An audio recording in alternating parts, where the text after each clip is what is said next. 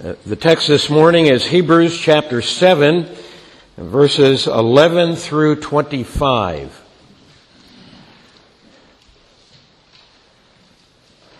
Hebrews 7, beginning with verse 11. Hear God's word. Now, if perfection had been attainable through the Levitical priesthood, for under it the people received the law, what further need would there have been for another priest to arise after the order of Melchizedek, rather than one named after the order of Aaron? For when there is a change in the priesthood, there is necessarily a change in the law as well. For the one of whom these things are spoken belonged to another tribe from which no one has ever served at the altar. For it is evident that our Lord was descended from Judah. And in connection with that tribe, Moses said nothing about priests. This becomes even more evident when another priest arises in the likeness of Melchizedek, who has become a priest, not on the basis of a legal requirement concerning bodily descent, but by the power of an indestructible life. For it is witnessed of him, you are a priest forever, after the order of Melchizedek. For on the one hand, a former commandment is set aside because of its weakness and uselessness. For the law made nothing perfect. But on the other hand, a better hope is introduced through which we draw near to God. And it was not without an oath. For those who formerly became priests were made such without an oath. But this one was made a priest with an oath by the one who said to him, The Lord has sworn and will not change his mind. You are a priest forever. This makes Jesus the guarantor of a better covenant. The former priests were many in number because they were prevented by death from continuing in their office. But he who holds his priesthood permanently because he continues forever. Consequently, he is able to save to the uttermost those who draw near to God through him, since he always lives to make intercession for them. Let's pray. Father, we thank you for this your word, and we ask that you'd give us grace to understand it, and in this your word, to better behold our servant King, Jesus Christ, who saves us and prays for us. Grant us this grace in his good and gracious name, we pray. Amen.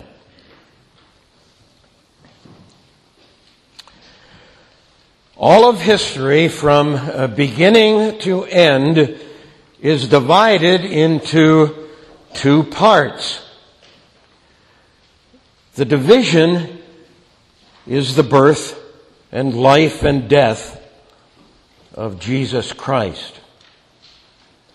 All that comes before him is designated BC, before Christ. All that comes after him is designated Anno Domini, the year in the year of our Lord. Well, if you don't believe in Jesus Christ, the same division holds because the scholars speak of the time before the common era. And then the common era, so called. And the division is Jesus Christ. And who is it that could be so supreme, so important, and of such great dignity that he is, as some have said, the hinge of history? It is only the Son of God the divine person who comes in the flesh, Jesus Christ the Lord. And as we look at our text in Hebrews chapter 7 this morning, we find uh, Jesus Christ the Lord who uh, comes. And He is the great sacrifice that saves sinners. And having sacrificed Himself, He ascends into heaven and sits at the right hand of God the Father as King of Kings and Lord of Lords. And the text in Hebrews in chapter 7 calls you and calls me to behold this kingly priest who saves you and prays for you. The text in Hebrews expounds one verse in Psalm 110. Uh, keep your finger there in Hebrews uh, 7 and uh, uh, just go back in the Old Testament for a moment to Psalm 110. Psalm 110 and verse 4. The Lord has sworn and will not change his mind. You are a priest forever after the order of Melchizedek. Psalm 110 is a psalm of David. We find this in the title. And David prophesies that there is a priest who comes in the family of kings. This is quite unusual. A priest who comes who is in the family of kings. And of course, uh, Psalm 110 verse 4 speaks of the priest after the order of Melchizedek, and Melchizedek was a, a priest of God, but he was also, uh, we learn in Hebrews, the king of Salem.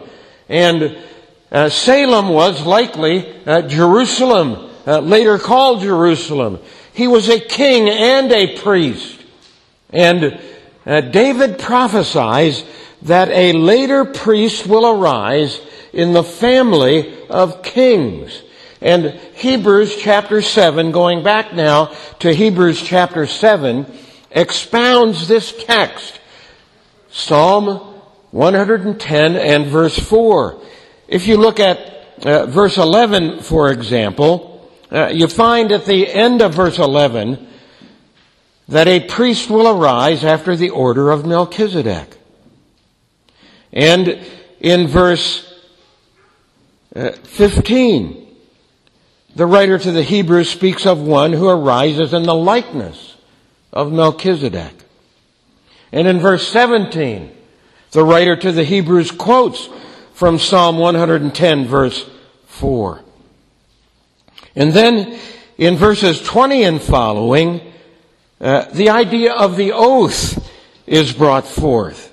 And the writer to the Hebrews again quotes in verse 21 from uh, Psalm 110 and verse 4. The Lord has sworn and will not change his mind.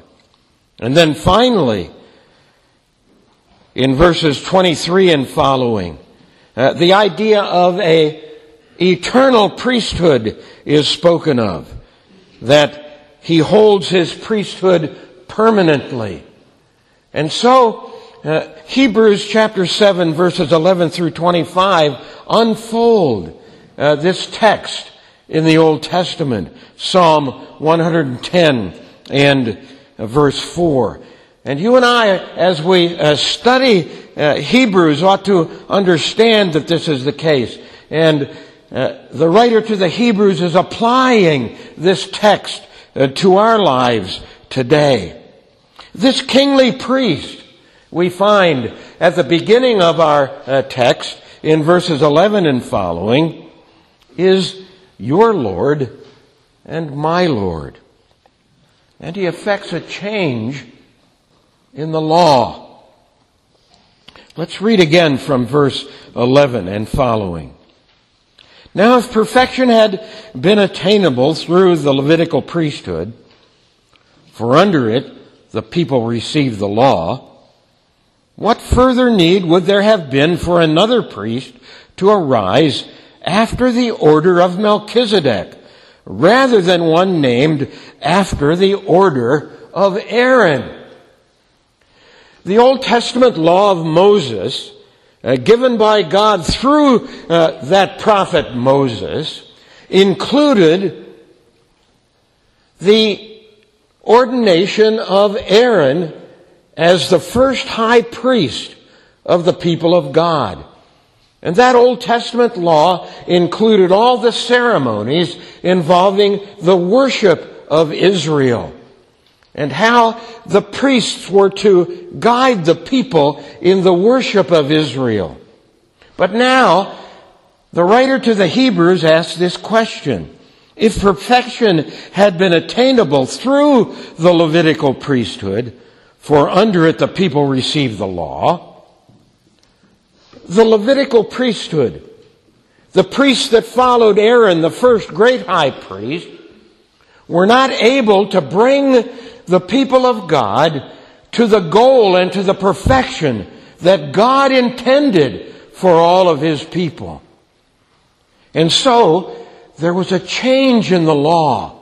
There was a change in the law that was precipitated by the bringing in of a new priest, a priest in the family of kings rather than in the family of Aaron. A king, a priest that was a kingly priest according to the order of Melchizedek. Verse 12. For when there is a change in the priesthood, there is necessarily a change in the law as well. For the one whom these things are spoken of belonged to another tribe from which no one has ever served at the altar. For it is evident that our Lord was descended from Judah. And in connection with that tribe, Moses said nothing about the priest. Yes, our Lord, your Lord and my Lord, Jesus Christ, arose from the tribe of Judah and he is ordained as a priest in accordance with Melchizedek's order. Judah, Judah was the tribe of the kings. Judah was the tribe of David, the great king. And this is the tribe from which Jesus arose. Your kingly priest, Jesus Christ, is set before you, arising from the tribe of Judah. And because this kingly priest arose from this different tribe, there is of necessity a change in the law. As you and I study the Old Testament, you and I ought to understand that Jesus Christ in His coming affected monumental change. Yes, the Old Testament leads up to the New Testament. The Old Testament foreshadows the New Testament. In the Old Testament, there are types and those things which prefigure Jesus Christ. And you and I need to understand that when the new comes and when Jesus Christ comes, all that's stated in the Old Testament is fulfilled. It's not that the Old Testament now is useless to this extent. We can learn from it. We can learn by understanding that it points ahead to the great things of our Lord Jesus Christ. And there is a change, a profound change which takes place. And it's not a change in the law only, but it's actually an abrogation, a setting aside of the Old Testament ceremonies. And this we read in verses 15 and following. That since the, the kingly priest, Jesus Christ, comes to us on the basis of an indestructible life, this kingly priest abrogates the Old Testament ceremonies and laws. Verse 15 and following.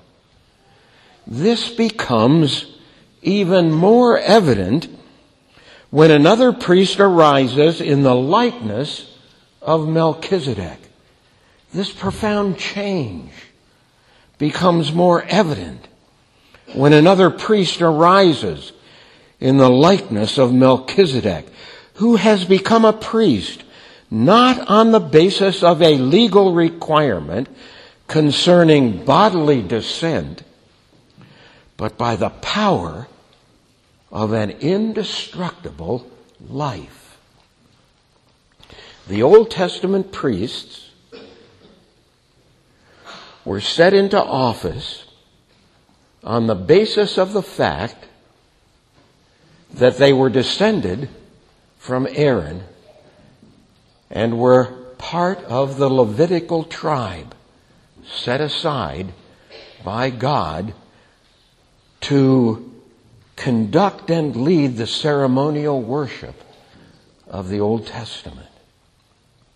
But now, in a profound change, the kingly priest arises not on the basis of bodily descent from a particular tribe, but on the basis of the fact that he is God incarnate and possesses indestructible life. This is the idea behind his being ordained in the order of Melchizedek. Verse 17. For it is witnessed of him, you are a priest forever after the order of Melchizedek. For on the one hand, a former commandment is set aside because of its weakness and use, uselessness. The former command involving all of those Old Testament ceremonies, involving those uh, priests and sacrifices, involving the tabernacle and later the temple, so treasured and so coveted by the Jewish people. All of those things are abrogated and finally and completely set aside.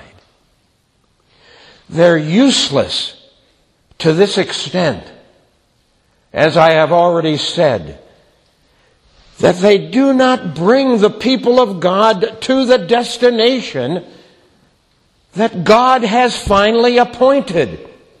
They're merely pictures and shadows of what is to come. But they do not have the power in and of themselves to bring the people to the destination of glory appointed by God. And so, verse 18 again. On the one hand, a former commandment, that is the ceremonial laws of the Old Testament.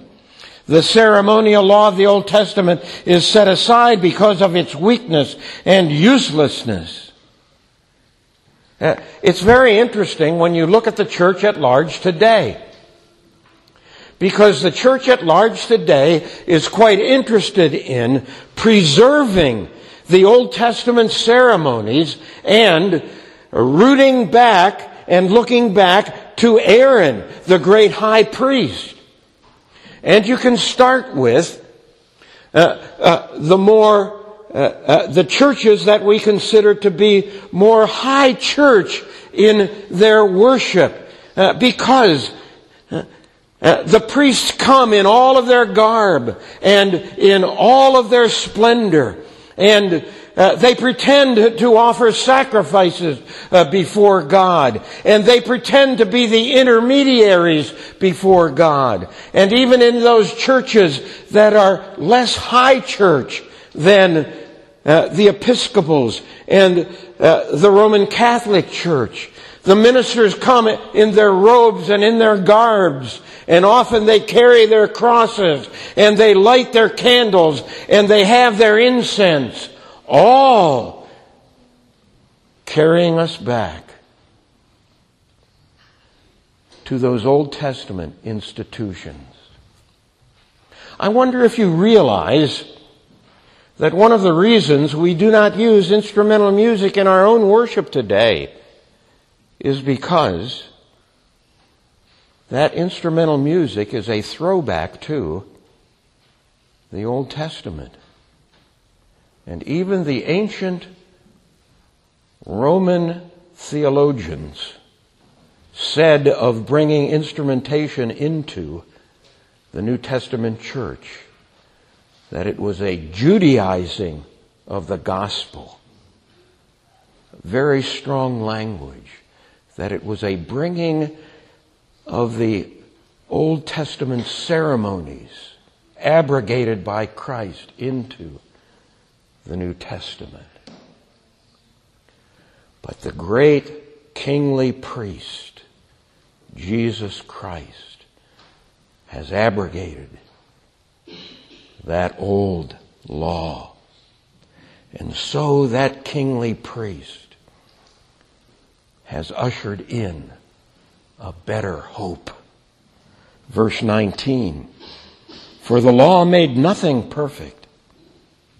But on the other hand, a better hope is introduced through which we draw near to God. In that Old Testament economy, the priests would go morning and evening into the holy place of the tabernacle to put incense on the altar of incense before the veil that separated the holy place from the most holy place. And they would represent the people praying before God.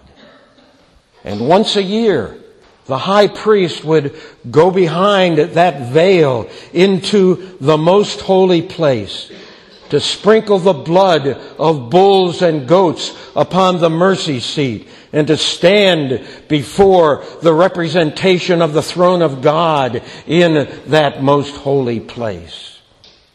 And thus, the people were represented in these actions before God.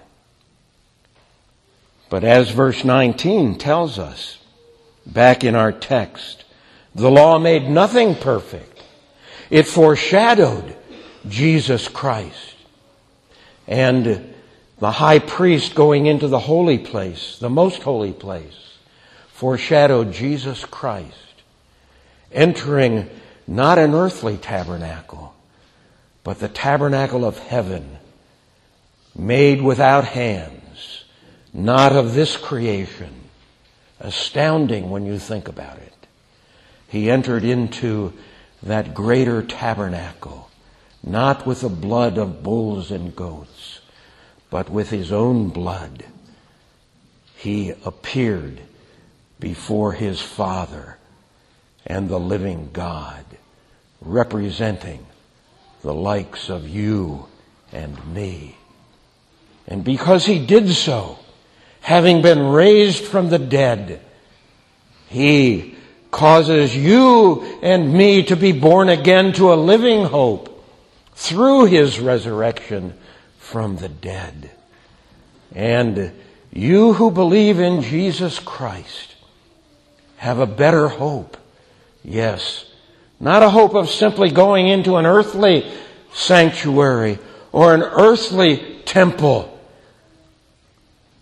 but of going into a heavenly temple, having been preceded by your kingly priest, Jesus Christ. This is your hope. your hope sealed by the blood of Christ to enter heaven itself. And not only so, this kingly priest was appointed by the oath of God to usher in a better covenant. Verses 20 and following. And so it was not without an oath. You see a reference again to Psalm 110 and verse 4. And it was not without an oath, for those who formerly became priests were made such without an oath. But this one was made a priest with an oath by the one who said to him, The Lord has sworn and will not change his mind. You are a priest forever. This makes Jesus the guarantor, the surety of a better covenant. The Father interposes an oath in his setting aside his only Son to be the kingly priest. And that oath ups the ante and indicates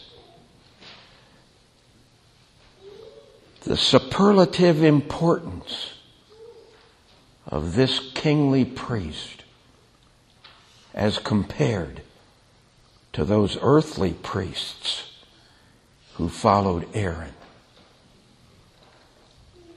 And this makes him the guarantor of a better covenant. Think about it.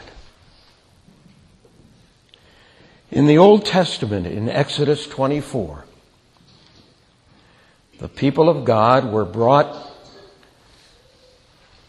by him under the leadership of Moses through the Red Sea to the foot of Mount Sinai.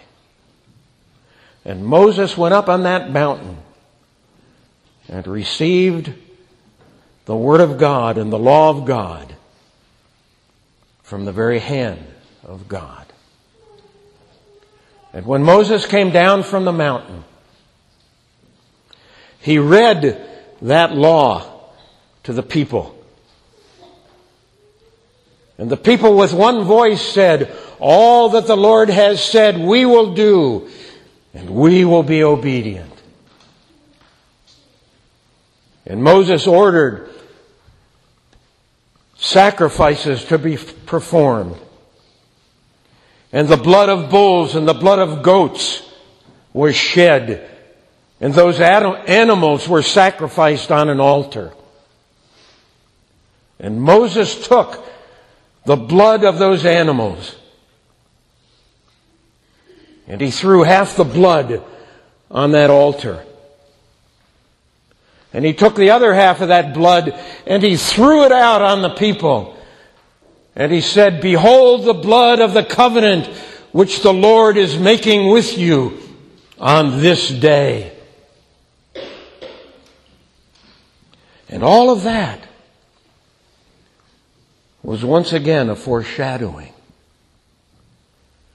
of what Jesus Christ would come to do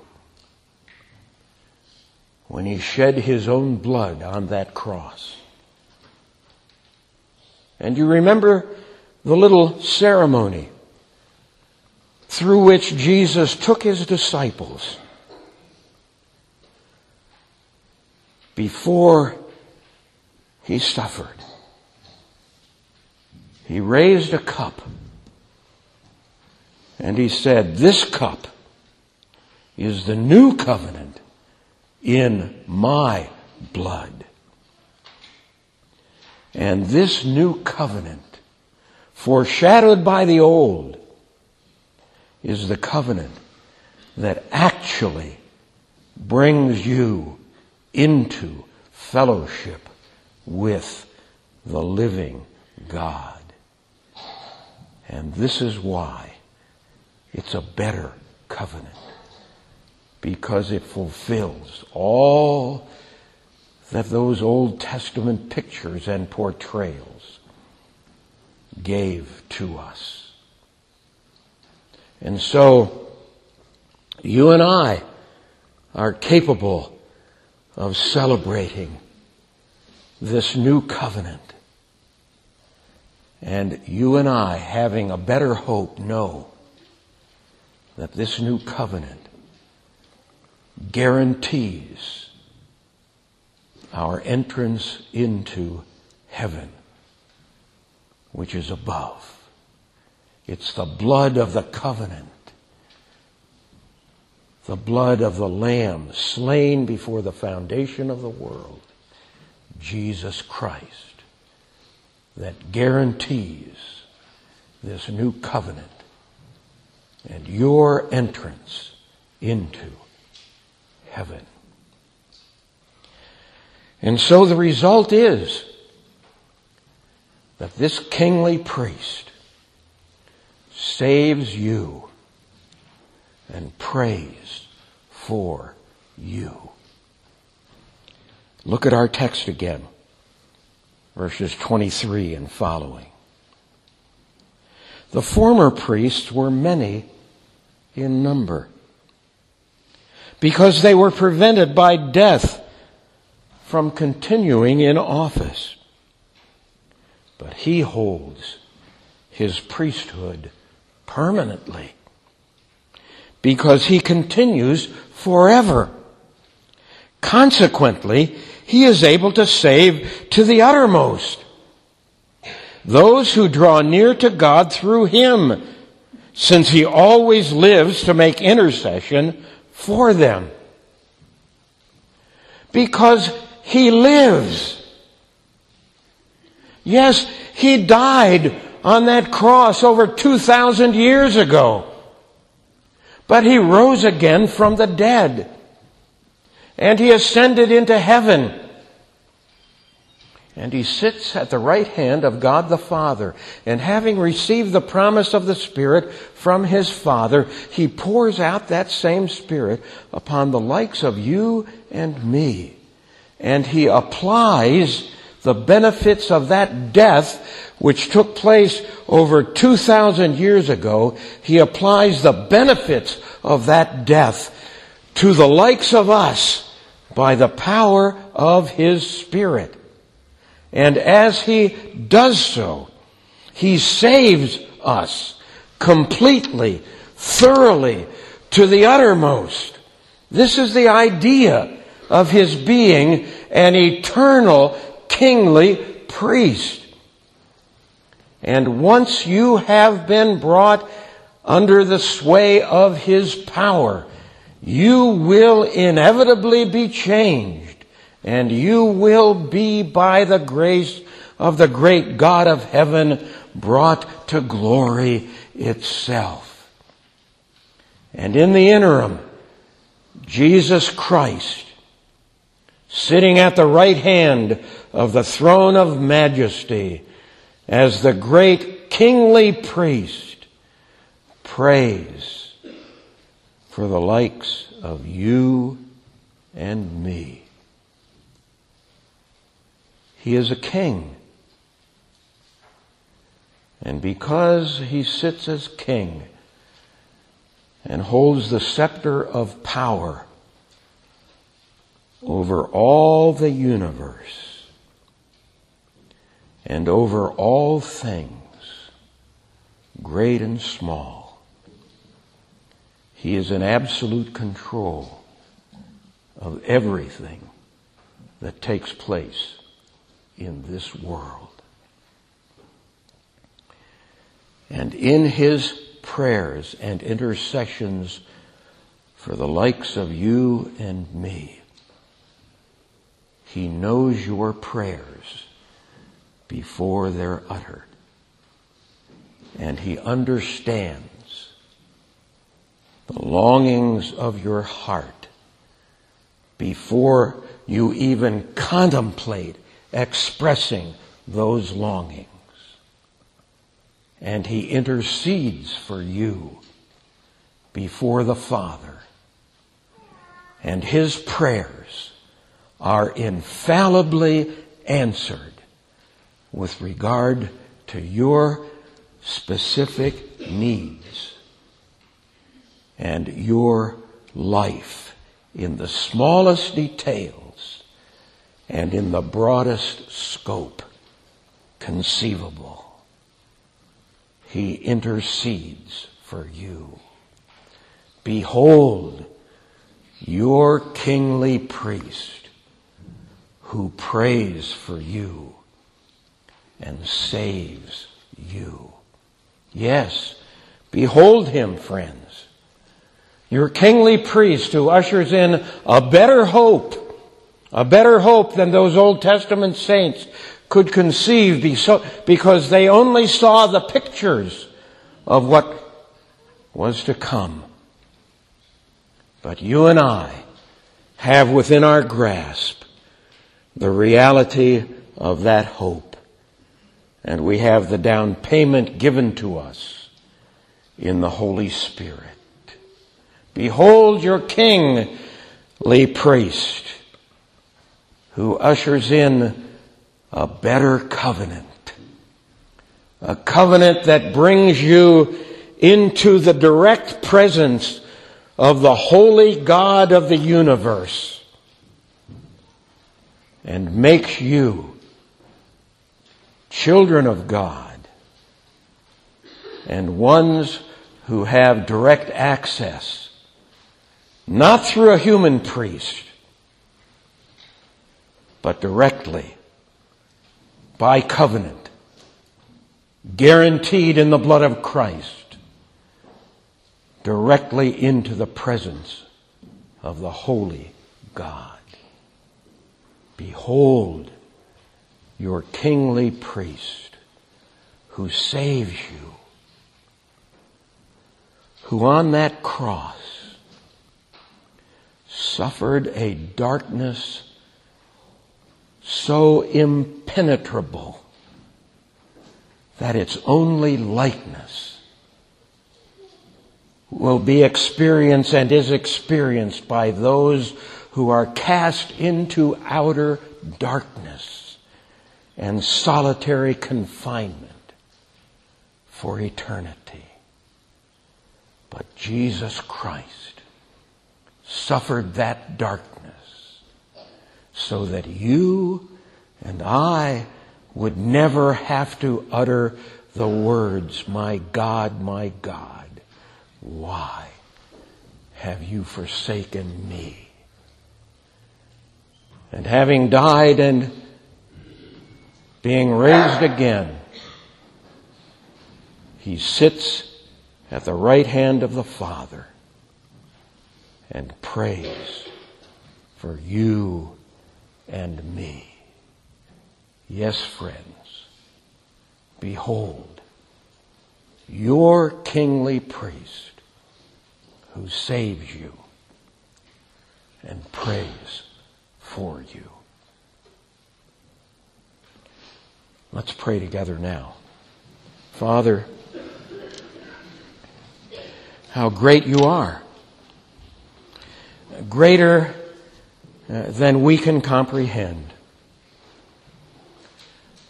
Full of love and mercy and compassion.